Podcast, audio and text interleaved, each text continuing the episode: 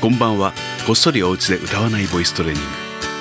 この時間は誰でもお家で続けられるボイストレーニングをボイストレーナー界のセーフティーネット渋い音楽スタジオ会長渋い銀座坊がお送りします。2月13日日曜日の夜になりました。皆さんご機嫌いかがでしょうか？渋い銀座坊です。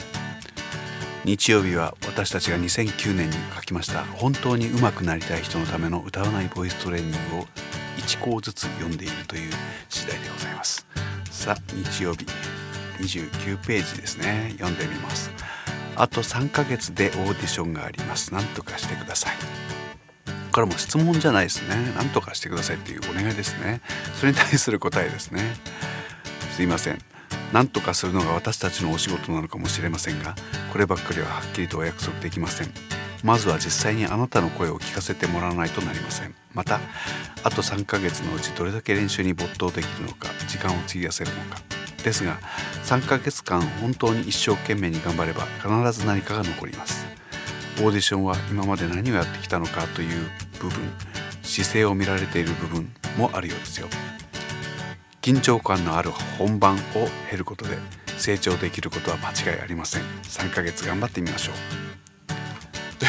という回答になっております、えー、あのー、そうですね。例えば年末になると昔は忘年会で歌わなければならないので1曲だけ何とかしたいんですっていう方が11月の終わりぐらいになるとよく来たんですね。それさすがに遅いよっていうことが多かったです。まあそれのちょっとグレードの上がった版でしょうか。オーディションっていうだけちょっと違うのかな。でもほとんど、えー、気構えというか準備としては同じようなもんですね、えー、3ヶ月でなんとかなるぐらいできる人だったらまあ世話ないわけで、えー、ですけれどもここにある通り3ヶ月間とにかく頑張ってみると答えが見つかるわけですよ。例えば3ヶ月前じゃ遅かったということになるわけですよ。でもそれに気づけてよかったねっていうことが絶対言えると思うんです。大体のことは気づくの遅いんですけれども気づかないよりはずっとずっとマシなんです。それではまた。ごっそりお家でボイストレーニング。